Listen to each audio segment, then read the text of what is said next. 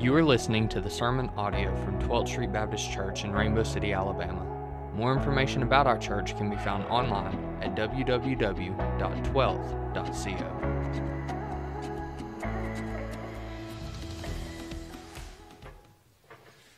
Good morning, everybody. It's good to see you. It's good to be with you. Let's try that one more time. It's a good morning. Good morning, everyone. Good morning. I'm glad to be with you this morning. I'm glad to worship with you every time we get the chance. I hope you'll uh, be ready to worship this morning through the Word. We're going to be in Genesis chapter 39. If you'd open your Bibles to Genesis chapter 39. And uh, as we do, I know that we have had an announcement about it. We've put out some information. And, and this morning, we've also put out, uh, by this point in time, it's on our social media streams. We have this uh, graphic out there about how you can be praying. We just we just finished. We're finishing today seven days of fasting and prayer as a church. We had a prayer guide for you to pray along with us on that. And now we're going to ask you to continue praying, and if you desire to, continue fasting for a ministry that we've partnered with that we think is one that is of the utmost importance in the world and in our community, the Etowah County Sanctity of Life. And this is their week of prayer for Sanctity of Life. So if you would, uh, endeavor to join us in praying for them. They have given us five days of prayer starting tomorrow that you can join in in praying to give not only of your treasure, but of your time in prayer and maybe even in volunteering. As you see these needs, ask the Lord for how He wants you to participate.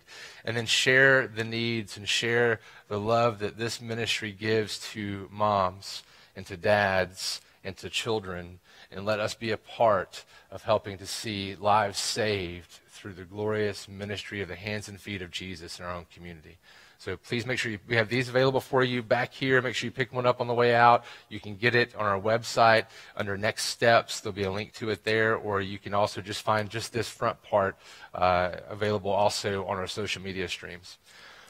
Now, we've been going through this series of practicing the way of Jesus, and I want us to recognize today that uh, most of us have probably been doing some of these things at some level. Like most of you have been, we talked about last week, prayer. You've been praying since you've been a Christian. Off and on. Maybe you felt like you could do it better. Maybe you feel like you could do it more often. And we talked about how we should step into that idea of prayer every time we do, how we should recognize what we're doing, stepping into the throne room of God to speak to the creator of the universe. But I think that this week, what we're going to talk about is, is going to be a subject that we find sometimes not so important in our minds. We just feel like it's something we do, but not something at the foremost. It's at the foremost, though, with us today because I believe this particular way of, of being like Jesus, practicing the way of Jesus, is actually one that can quell a lot of anxiety. It can get rid of a lot of angst. And if we're honest, most of us have experienced a lot of frustration or angst or anger or just sadness or being overwhelmed, not only over the last year, but even into this year, 2021. We really hoped it would be done. And now we're seeing more strains of COVID pop up. We really hoped that we'd be through this great divide in our country, but instead we seem to be more divided today than we were yesterday. And even though we wish that we would see a lot of that not infiltrate the rest of our lives, that angst and that frustration and that sorrow has infiltrated every area of our lives at some level for most of us in our church relationships, in our family relationships, in our work relationships. We're shorter with people. We're quicker to get angry. We're, we're not as fast to show grace and mercy. We're not as comfortable in, in trusting that everything's going to be okay. After a year of this, just about, of COVID, we, we kind of feel like we thought it was going to be done by now. We really thought we'd see the end of the tunnel coming, but we just don't see it at this place. And I'm here to tell you today that this particular practice can help alleviate a lot of that stress if we just recognize the truth of it and walk in the way of Jesus with it. Today we're going to talk about one that you won't really think would fit here, or connect, but it's the idea, the practice of stewardship. It's the practice of stewardship. And you may think, what? Like, really? Stewardship? You're going to talk about giving today, and that's supposed to help me feel better? No, I'm going to talk about stewardship holistically across the board. And I'm going to do that by pointing to a story that most of us, if you've grown up in church, have heard a few times. We've heard it mostly as it being a story about temptation. We've heard it being a story about, about a guy who's going through a hard time and how God just lets him go down the rabbit hole, and later on it comes out to help his family. A guy named Joseph. But really, this story is about the fact that ultimately, no matter what our circumstances, the only real possession that we have if we are in Christ, if we've been bought with the blood of Jesus, if we've been saved, if we're a Christian, the only real possession that is ours is God Himself. And we are His, and He is always with us. And that is a good truth for us. But I want us to look at the story of Joseph, particularly in verse chapter 39, because it's going to show us what it means to be a steward, even when our circumstances do not lead us into wanting to be a good steward. It's going to show us some principles, things that we just know across the board about stewardship that can change your life if you'll believe these biblical principles. So it's a different sermon. We're going to look at a character study. It's a different sermon because we're going to be doing mostly just a topical thing, have a lot of other verses we're going to refer to. But I think that the story of Joseph, which has always been seen as a type of Christ, pointing to Jesus, will be helpful for us as we understand what it looks like to be a good steward. And I challenge you today that if you apply these things to your life on a regular basis and begin practicing this way of Jesus, it will change everything about who you are and about how you live out the gospel. Let me just begin there, even by stating a couple of things as we get going, and then I'm going to pray for us. You recognize that over the last, just in my short tenure here of just over two years, be two and a half years, given here another month or so, in my short time here, I have seen you be, as the church, the most generous church I've ever been a part of. I've seen you do things as the church in your giving and in your faithfulness, not just financially, but also of your time and of your talent, uh, of, of your resources outside of finances, but including finances. And I have been overwhelmed over and over and over again. We talked about it in our business meeting, but in case you missed it, uh, at the close of this year, we have gone from when I got here, we were at about $1.2 million in debt from this facility, and now we're down to around $450,000 in debt because of your generosity and because of your faithfulness in giving. That's amazing.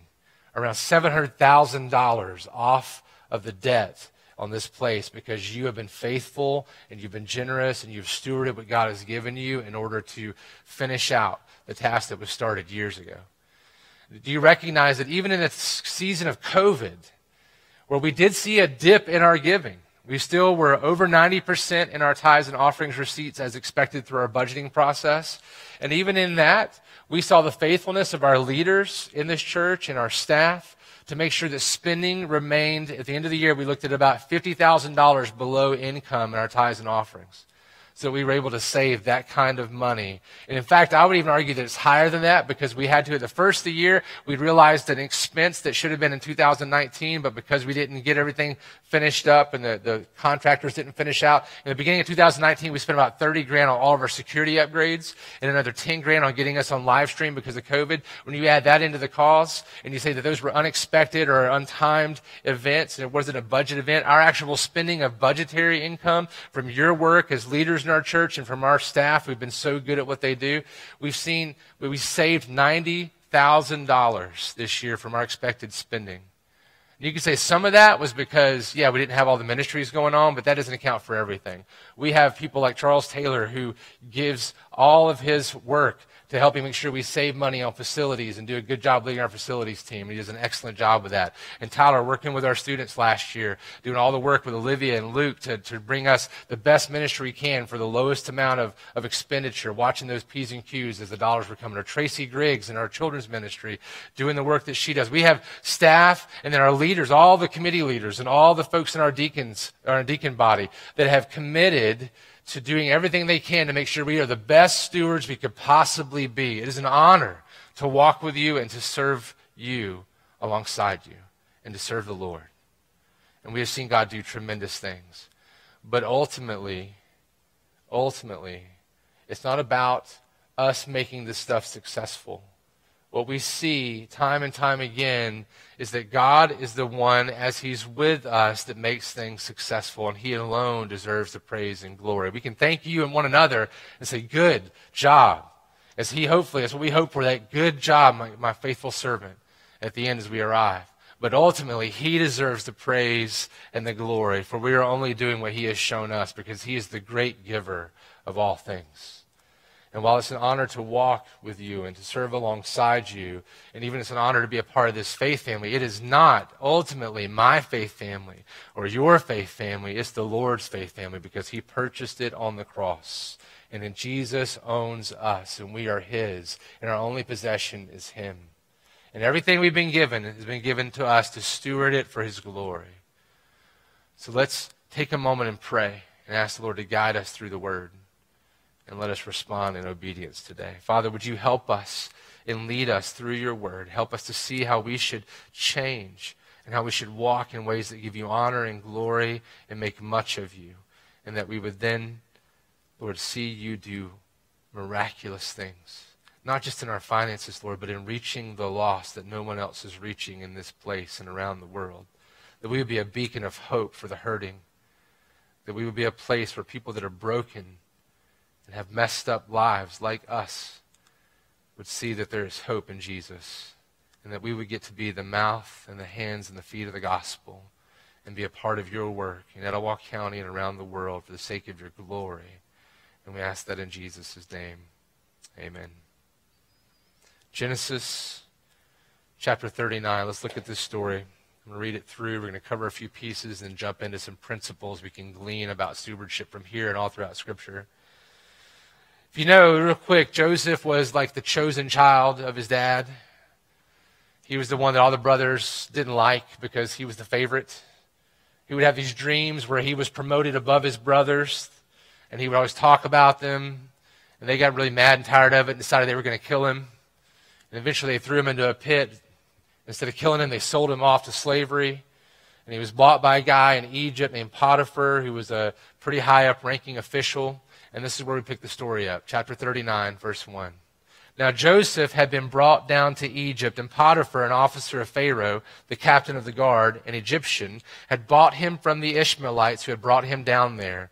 The Lord was with Joseph. Notice that phrase. We're going to hear it a couple of times here, several times. The Lord was with Joseph, and he became a successful man, and he was in the house of his Egyptian master. His master saw that the Lord was with him, and that the Lord caused all that he did to succeed in his hands. Notice that, right? The Lord is with him, and the Lord is the cause for all things going well. Not because of his obedience, although he was obedient, not because he was a great wise leader, even though it seems that he was, but he's blessed and successful because the Lord made him successful. See where the glory goes? So Joseph found favor in his sight and attended him, and he made him overseer of his house and put him in charge of all that he had. From the time that he made him overseer in his house and over all that he had, the Lord blessed the Egyptian's house for Joseph's sake. The blessing of the Lord was on all that he had in his house and a field. So he left all that he had in Joseph's charge, and because of him, he had no concern about anything but the food he ate. Now you may think, gosh, look at Joseph rising on up in power. Remember this, he's still a slave. His family abandoned him, threw him in a pit, sold him into slavery, and now he's still a slave. So don't be thinking, look, it's getting good for Joseph. He's still a slave. But man, the Lord's doing good stuff in and through him. Now, Joseph was handsome in form and appearance. That's the same thing said about his mom a few chapters before. It's the only time we see a guy referred to like this in the scriptures. And it's important because the story kind of takes a dip here. Verse 7 After a time, his master's wife cast her eyes on Joseph and said, Lie with me. This is kind of normal. Okay, this was normal in that day. They'd have slaves and they would, they would have sexual relationships with their slaves whenever they wanted. And so she's commanding Joseph to lie with her. But he refused and said to his master's wife, Behold, because of me, my master has no concern about anything in the house, and he has put everything that he has in my charge. He is not greater in this house than I am, nor has he kept back anything from me except yourself, because you are his wife. How then can I do this great wickedness and sin against God? So although he doesn't want to go against his master who has treated him well, he even says it greater how can I sin against my God in this way? He sees all things in light of his ultimate Father being over all things. He's serving his Father predominantly and ultimately, and also serving his Master in this particular situation.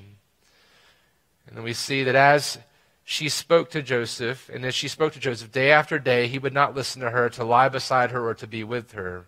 Verse 11. But one day, when he went into the house to do his work, and none of the men of the house was there in the house, she caught him by his garment, saying, Lie with me. But he left his garment in her hand and fled and got out of the house.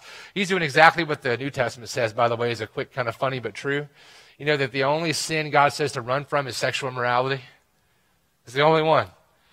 Everything else, it's like stand in faith. And sexual immorality, he says, flee sexual immorality.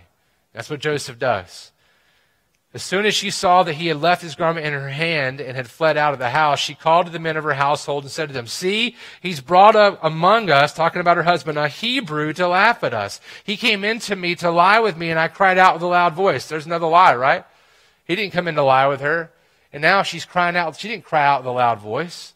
And as soon as he heard that, I lifted up my voice, no, she didn't, and cried out. And he left his garment beside me and fled and got out of the house. Another twist of the truth. It's not true. She, she grabbed his garment and he got out of there as fast as he could. Then she laid up his garment by her until his master came home, and she told him the same story, saying, The Hebrew servant whom you have brought among us came in to me to laugh at me. Oh, the story's twisted a little bit there. It's changed, right? That's what happens. But as soon as I lifted up my voice and cried, he left his garment beside me and fled out of the house. And as soon as his master heard the words that his wife spoke to him, this is the way your servant treated me, his anger was kindled. And Joseph's master took him and put him into the prison, the place where the king's prisoners were confined, and he was there in prison. Pause right there. So Joseph betrayed by his brothers, sold into slavery, sold to a guy, started off low, worked his way up by being faithful, and God blessed him, made his work successful. Now has a woman chasing him around the house for a while, trying to get him to lie down with her. He refuses, refuses, does the right thing, does the right thing, does the right thing, and still gets persecuted, arrested, thrown in prison. Now, usually you would have been killed for adultery, especially as a slave. Maybe that maybe Potiphar didn't totally believe his wife. We don't know, but he ends up in jail. That's because of God's providence, is what we really know. He puts him there for a reason that comes later. But Joseph must be thinking, God, where are you? Just like we've probably gone through this last year thinking, God, where are you right now in my struggles, in my hurts, in my suffering, in my, my heartache? Where are you, Lord? Look at verse 21. But the Lord was with Joseph. Not only that, and showed him steadfast love in prison and gave him favor in the sight of the keeper of the prison. And the keeper of the prison put Joseph in charge of all the prisoners who were in the prison. Whatever was done there, he was the one who did it. The keeper of the prison paid no, no attention to anything that was in Joseph's charge because the Lord was with him. There is again, twice in the beginning, twice in the end, the Lord was with him. And whatever he did, the Lord made it succeed. Again, he's the one making it succeed. You know, I grew up hearing this story as a story about temptation, about how to avoid temptation, about what to do. And there's, there's definitely a story in here about temptation. Uh, we don't even see that he's really tempted. We just see that he was pursued and he did the right thing in a moment that was probably difficult. He knew he could get in trouble, kept trying to evade. But this I don't really believe is a story about morality or about temptation. This is a story, when you look at it and you let the language speak for itself, and our God spoke every word on purpose that has been written down. So I believe he's got a purpose in showing us what he's talking about and what's important by letting the language speak for itself as he communicates to us. And what we see is in the beginning and at the end, multiple times in the beginning, multiple times at the end, the point he puts across is the Lord was with Joseph. And everything that was good that was done was done because the Lord made it succeed. But the Lord was with Joseph. In his good times and in his affliction, the Lord was with Joseph.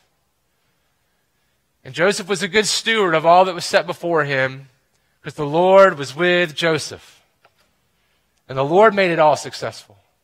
And you and I, and everything that we go through, and all the struggles that we have, and all the worries we have about our 401k, or about our business, or about, about the things that we've been been, been put into our stead, about our children, about our families, about our relationships, about our reputation.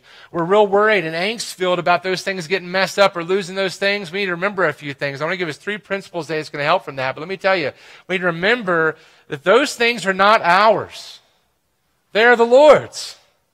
That's the first of the principles. God owns everything. Everything is His. And if we are in Christ, the only thing we really have is Him. That's the only thing we really have possession of is Him because He owns us, and so therefore we are His. But everything in this world belongs to the Lord. Psalm 24, the earth is the Lord's and the fullness thereof, the world and those who dwell therein. That means everything belongs to the Lord. For he has founded it upon the seas and established it upon the rivers. Psalm 50, 10 and 12. For every beast of the forest is mine, the Lord says, the cattle on a thousand hills. If I were hungry, I would not tell you, for the world and its fullness are mine, he says. Deuteronomy 10, 14. Behold to the Lord your God belong heaven and the heaven of heavens the earth with all that is in it Job 41:11 as he's talking to poor Job, who has first given to me that I should repay them, the Lord says. Whatever is under the whole heaven is mine, he says. 1 Corinthians 10:26 For the earth is the Lord's and the fullness thereof, Paul quoting Psalm 24. James 1 16 through 18. Do not be deceived, my beloved brothers. Every good gift and every perfect gift is from above, coming down from the Father of lights, with whom there is no variation or shadow due to change. Of his own will, he brought us forth by the word of truth, that we should be a kind of first fruits of his creatures. Everything in this world, everybody in this world are owned by the Lord even those who are not saved at this point. Created by, owned by, and possession of God to do as He pleases. He needs not anything from us. He's not sitting around hoping that we give enough money or that we give enough of our time so He can do His work. Sovereign over the universe. Sovereign over our lives. And as Christians, we are not even our own. We belong to God. 1 Corinthians 6:19 or do you not know that your body is a temple of the Holy Spirit within you, whom you have from God? You are not your own, for you were bought with a price. So glorify God in your body.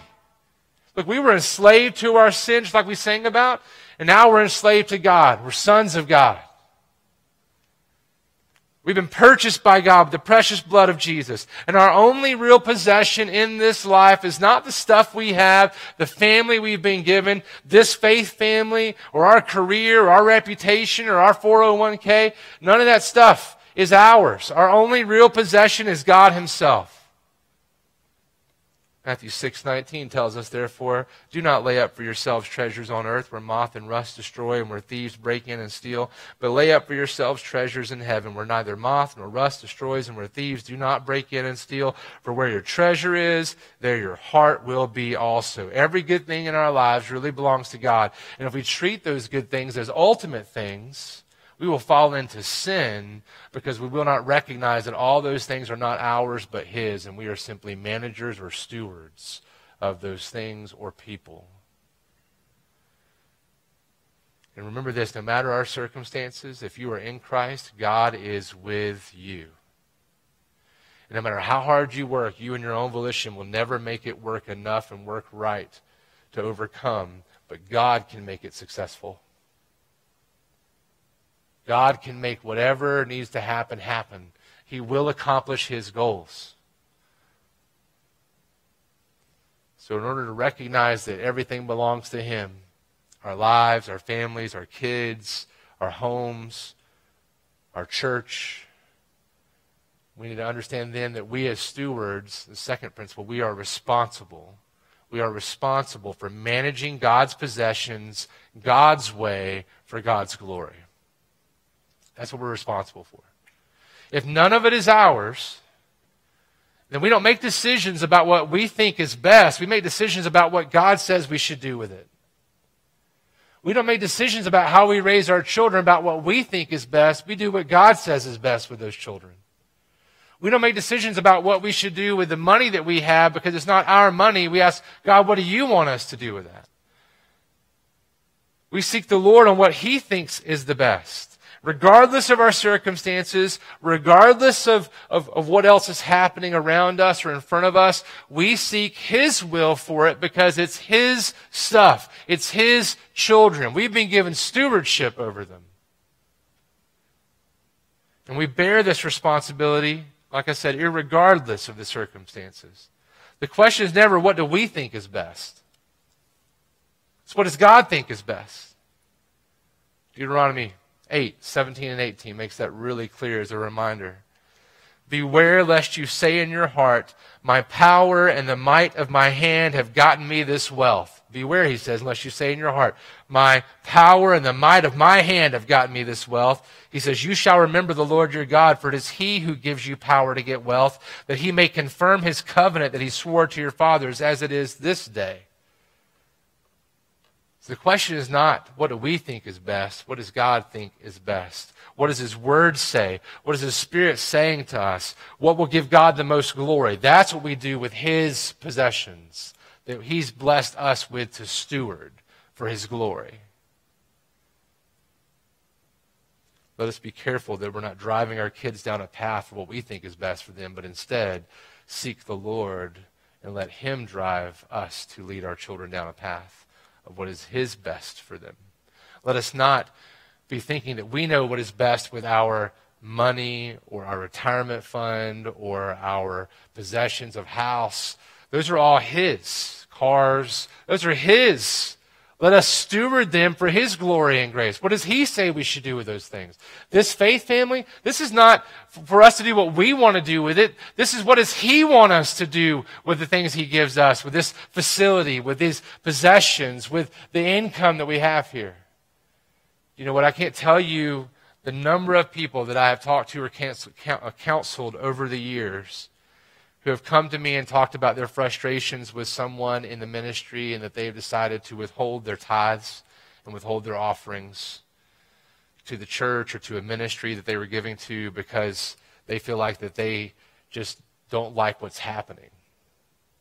My question always is whose money is it? I'm not here today. You think I'm going to be talking about stewardship. I'm not here today to say you need to give a tithe. In fact, I would tell you that the word tithe is, it comes from the idea of a tenth, a tenth, 10%. In the Old Testament, they didn't even just give 10%. They really gave about 25 to 30% over the year of their possessions. But a tithe, if you got, if you got an ounce of dill, you gave a tenth of that. You know, that's part of their saying, this is the Lord's, we give it back to you. But overall, they gave about 25 to 30% of their possessions back to the Lord. And they did that even when the Levites were not doing their job as priests and leaders. They still gave it. Because it wasn't theirs. It was God's kingdom work. And I have to be reminded of that, that no matter what I think about if I can't trust the ministry I'm given to, just to say, like, if there's a ministry out here, if I can't, if I couldn't trust Etowah Pregnancy Crisis Center, but God told me to give that, but I think I can't trust, I need to be wise and make sure I can trust those people with how they're spending the money or find out what they do with it. But ultimately, it's not my money. What is the Lord leading us to do with our money, our time, our treasure, our talents? What's He telling us to do? What's the Holy Spirit say? What does the Word of God say? For listen to the judgment, because we will be judged. Not only do we have responsibility, not only is it all God's, we have responsibility to steward it, but we also need to recognize we will be judged. We will be held accountable for what God gives us to steward. That's the third principle. That's all of them. Listen, Malachi chapter 3. Verse 6 on, For I, the Lord, do not change. Therefore, you, O children of Jacob, are not consumed. From the days of your fathers, you have turned aside from my statutes and have not kept them. Return to me, and I will return to you, says the Lord of hosts. But you say, How shall we return? Will man rob God? Yet you are robbing me, he says. But you say, How have we robbed you? In your tithes and contributions. You are cursed with a curse, for you are robbing me, the whole nation of you. Bring the full tithe into the storehouse, that there may be food in my house, and thereby put me to the test, says the Lord of hosts, if I will not open the windows of heaven for you and pour down for you a blessing until there is no more need. That's some dangerous stuff to withhold what the Lord says you should do with your money. Now, the New Testament is a lot different even than the Old Testament because the New Testament doesn't say you should give a tenth or give of this at this festival and this at this time of the year. It, it actually tells you most of the time to give what the Lord puts on your heart to give and be a cheerful giver about it. And we see most of the time that means more even than what we saw in the Old Testament. Like the widow's mite, right? The widow, the widow has two pennies basically, and she gives, and Jesus says that woman really gave. She gave out of her poverty, gave all she had. We see people in Acts that are just selling their homes, selling their property, and giving all the money to the church. It's crazy because the Lord led them to do so. As we looked at last week, when the people that did that, to be like everybody else, to walk the religious way, sold their stuff and they held some back and said they were giving it. So here's all the money from what we sold. He says, You lied to the Holy Spirit. Why would you do that? It was yours before. Why don't you lie about it? Why did you hold back? You see, they weren't good stewards. If the Lord pushes on, pushes on you to do something or to be a part of a faith family and to be a part of a ministry outside of the faith family, you do as the Lord tells you to do. We're not here to be the tithing police, but you better be as honest and open with yourself as possible and say, if the Lord tells me to do something with the money He has given me to steward, not mine, if He tells me to do something with my home, to open it up or to do whatever I need to do, to do something with my car, if He tells me to do something with my kids and my family or with our faith family, we better be obedient to it. Whatever that is. Yes, Lord, amen. Our job all last week praying and fasting, seeking the Lord. What does He want us to do? How does He want us to live? How does He want us to be a part of being the hands and feet and mouth of the gospel? Look, Luke 6, 37 and 38. Judge not and you will not be judged. Condemn not and you will not be condemned. Forgive and you will be forgiven. Give and it will be given to you. Good measure, pressed down, shaken together, running over will be put into your lap. For with the measure you use, it will be measured back to you. He's saying for how you decide to do things, that's how it's going to be measured against you. So if you go over and above in your grace, if you go over above in your kindness, if you go over and above in your giving, if you go over and above in your stewarding things, then God's going to He's going to give back to you in the same way. That's how it's going to be measured against you, and you're going to be judged for that. And recognize we must always do the right thing, being faithful to what God has given us to steward. 1 Corinthians 4. This is how one should regard us as servants of Christ and stewards of the mysteries of God. Moreover, it is required of stewards that they be found faithful. If we are stewards of the mysteries of God, we're not just talking about money, we're talking about the good news of Jesus stewards of the mysteries of God. The mysteries of God are Jesus Christ and Him crucified in our behalf. That's the mystery revealed in the scriptures. So if we think that all we have to do is give our tithe and show up to Sunday school and, and, and be a part of a small group and, and put an ichthus on the back of our, that's what that fish is, on the back of our car, that we're good, that is not what the scriptures tell us as stewards. We've been given the good news about Jesus that's the message of reconciliation so that we might be messengers of reconciliation. We are stewards of all that's been given to us. We've been given Jesus. And now we're told to give him to others. If we're not doing that, woe be our faith family. Woe be our lives. Woe be that's curse upon us if we're not doing those things. You think God was mad about the storehouses not getting the tithes from, from Israel back in the day? What if we're not giving the gospel? Who might we be if we've not been giving out what God has been given to us so freely? You may say, well, if God's going to save them, they're going to get saved. Yes. Yes but He uses us to do it. We don't know who they are, but we know everybody in front of us is somebody that needs to hear the love of Christ. That everybody in front of us needs to be loved the way we've been loved by hearing the good news about Jesus. Because it ain't just for saving in one moment, it's for every moment of our lives. And we are stewards of that grace as well. We must always do that right thing, even when we're treated unfairly, even when somebody comes against you, even when you're misrepresented, even when there's allegations against you for doing something wrong, like poor Joseph. You must always do what is right, always do what is best, always do the good thing, the right thing, for the Lord's sake, stewarding his good grace.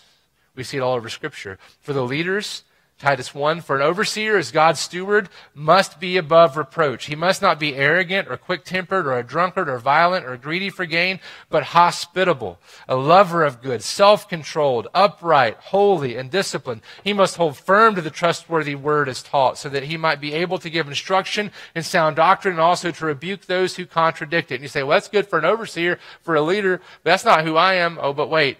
The same thing for all of us. Listen to this in 1 Peter 4 7. The end of all things is at hand. Therefore be self-controlled, sober-minded for the sake of your prayers. Above all, keep loving one another earnestly since love covers a multitude of sins. How are you doing with your stewardship of the love that God's given you? Are you giving it back out the way he gave it to you?